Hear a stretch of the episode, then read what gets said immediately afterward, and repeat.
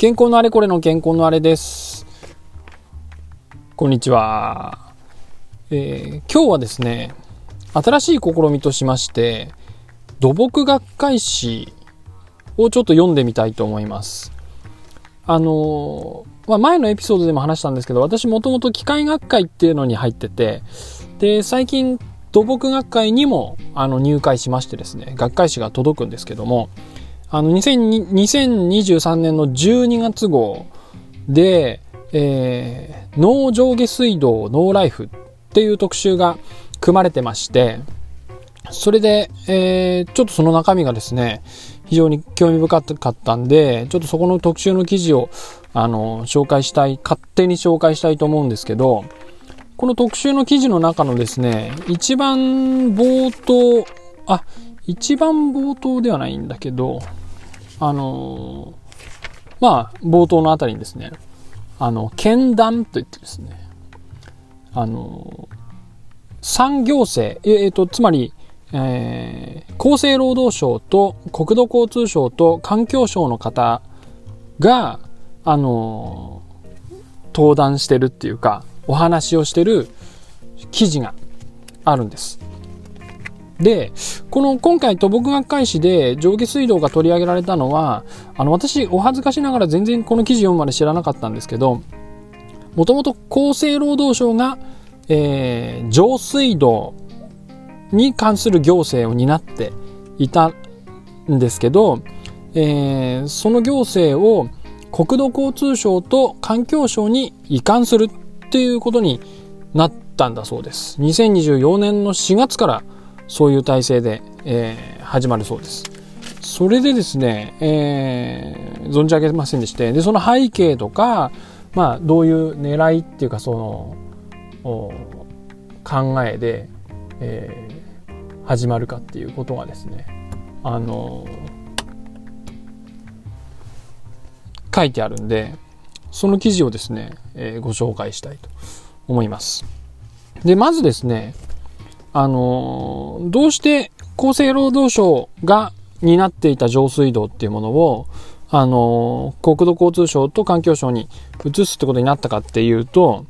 えー背景を読むとですね、法改正、法、まあ、要は水道法、その他、諸々の法律が、えー変わるってことなんですけど、えっ、と、話の発端は水道法をどうするかって話よりも、あの、新型コロナウイルスらしいですね。で、えっ、と、厚生労働省の生活衛生関係の行政を強化するために、あの、水道関係の事業を厚生労働省から外すっていう。厚生労働省はその要は今回のそのコロナのような感染症とかに対する対応が、まあ、より深刻に今後もなるであろうということで、そこのウェイトを増やすために、あの、そうじゃない役割をあの、ちょっと再配分するって、そういうことっぽいですね。で、あの、水道関係の行政は、えー最初に言ったみたいに国土交通省と環境省に移す。で、だけじゃなくて、えっ、と、食品衛生法による食品衛生基準に関する権限っていうのは内閣総理大臣に移すんだそうです。っていうようにですね、あの、まあ、食品の話と水道の話をセットにして、厚生労働省から外すっていう、まあ、趣旨というふうに読めますね。だから、事の発端はコロナウイルスだということですね。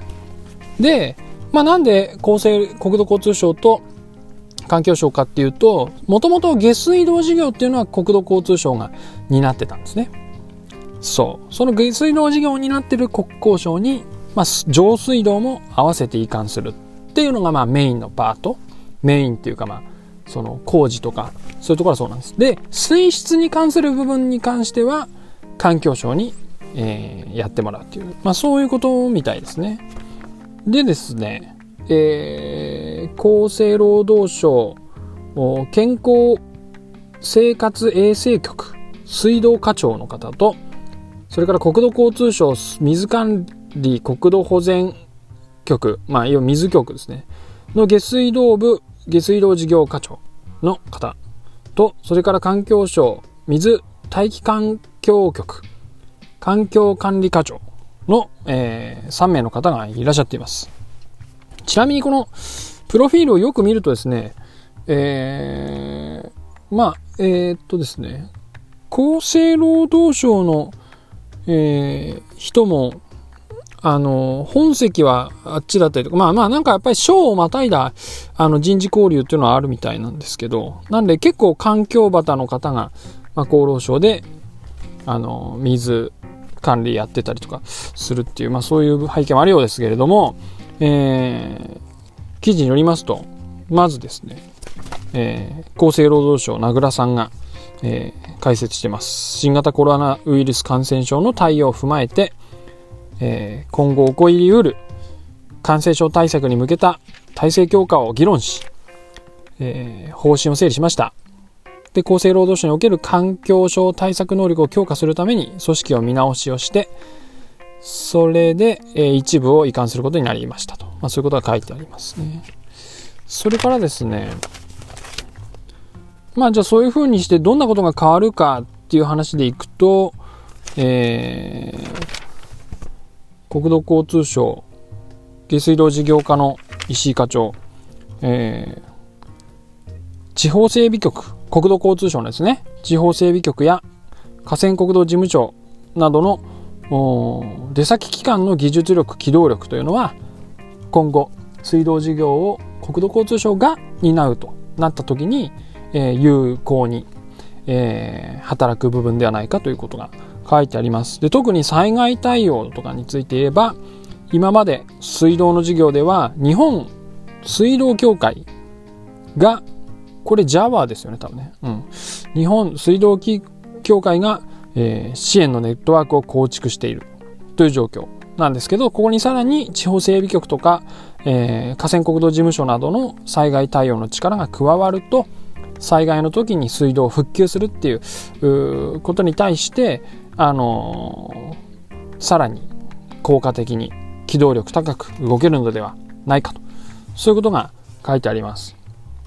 あとですね、まあ、今災害の話をしましたけれども、あのー、やはりインフラの老朽化っていうものに対して、国土交通省というのは、あのー、非常にノウハウを、えー、高く持っている。し、あと、技術職員の多くが本省と地方を交互に勤務して経験を積みながらキャリアアップをするっていう。まあ、このキャリアステップって我々建設コンサルタントからするとなんとなく馴染み深いイメージですけど、ここでは結構特徴的に語られているんで、まあ他の省庁だとあんまりそんなに地域に出て、でまた本省の方に戻ってきてとかってないのかもしれないですね。どうなんですかね。まあ、国土交通省はそういう現場経験も豊富なので、えー、インフラの維持管理とか、そういう面でも、ノウハウがたくさんあります。で、水道インフラの老朽化とか、それからまた需要の変化とかに対する対応もね、えー、非常に課題になってるんだと思うんですけど、そういうところでも、あの、国土交通省が一貫的に、特にそのハードインフラの部分を担うというところで、えー、下水道と合わせて、あの、上水道に対しても、そのインフラの老朽化に対応できるっていう意味が、国土交通省が今後担っていくことの効果の一つであろうと、そういうことが書いてありますですね。うん。それからですね、えー、っと、あの、面白い質問が、この編集者っていうか、インタビューの方から出ていまして、司会の方からですね、事業者の立場からすると、2省による共感、まあ、分けて移管をする。もともと厚労省が1本でやってたのを、国交省と環境省に分けるっていうのは、あの、混乱を招くという声があるんじゃないでしょうか。こう、素直な質問をぶつけています。でそこに対してもこんな回答が書いてありますね。まあ、そのような懸念の声が上がっているということは事実で承知をしていますと。で、全国の水道局や水道事業者にとってあくまで窓口は国土交通省になるんです。で、それでも共感、こう共に管理するって書いてますね。共感により負担が増えると言われないようにしっかりと対応する体制を整えていきたいと考えています。水質基準の策定は環境省が担うので環境省と国土交通省の風通しを良くして国土交通省に届く、水水道事業者の声を環境省にもきちんと届けて、えー、具体的な運用を考えていかないといけないというふうに考えていますと。そういうことが書いてありますですね。まあどうなんですかね。あの、省庁の垣根ってそういう大きな組織、なんですか？単位、組織単位の垣根を越えるっていうのは、そこを風通しよくするっていうのはなかなか簡単じゃないようにも思いましたが、ですけどまあ、この、あの、登壇されてる方々を見ると実際にはこう、お互いの省庁を行き来している人事というのもあるみたいなんで、まあやっぱそうですよね。運用的に連絡を密に取りましょうってそれも非常に重要ですけど、あの、実際に人が行ったり来たりするっていうのが本当にあの、効果的なような気もするんですけど、まあそういうことも、えー、行政の中でやっているみたいなんで、まあそういう形でやっていくんでしょうっていう、まあそんな感じがしますね。それから、そうですね。えー、老朽化の話しましたね。もう一つ私知らなかったんですけど、FOM とか FOA、あ、ごめんなさい。F、PFOS、PFOA っていう、なんかあの、何ですかこれ。フッ素、フッフッ素化合物が原水、それから浄化した水から検出されてる事例が増えてるんだそうですね。こういう環境面でのなんか最近の話題っていうのもあるそうですね。水道においてですね。で、この辺がまたあの、移管された後でどんな風になっていくんでしょうか？みたいな質問をされてます。結構突っ込んだ質問が書いてあってですね、この記事本当に面白いです。で、この環境の水質のことは私非常に門外漢なんで、まあわからないんですけど、えー、まあ、えっ、ー、と今、うん、専門家会議っていうのを環境省の中に PFOS、PFOA にかかる水質目標値の専門家会議っていうのを設けて、えー、厚生労働省と連携をして意見交換をしながら目標値の設定などあり方を考えているということでした。各国の議論知見も視野に入れって書いてあるかも。海外でどうしてるかってことも含めて検討していくっていうことみたいですね。いや、これ面白いなというか、あの、なんて言うんだろう。印象的だなって思ったんですけど、水質の基準が変わった時にその水質のその変わった基準っていうのを環境庁さんが設定をしてでそれを満足するハード施設っていうのを今度は国土交通省さんがあの整備していくってそういうことになるわけですよね。まあ単純に薬剤の入れ方変えるとかそういうことだったら大したことないんでしょうけど沈降したりろ過したりっていうプロセスの何かが変わってくるって本当にハードのなんか水槽を変えたりとか砂変えたりとかってなると結構大掛かりな話ですけど、その辺をまた、なんだろう、コスト、全体のコストにどうかかるのか、この目標設定を0.5安全にすると、どれぐらいお金かかるのかとか、なんかそんな話も出てきそうじゃないですか。で、そこの議論から賞を、賞をまたぐっていうのは、まあなかなか、こう、うんと、チャレンジングな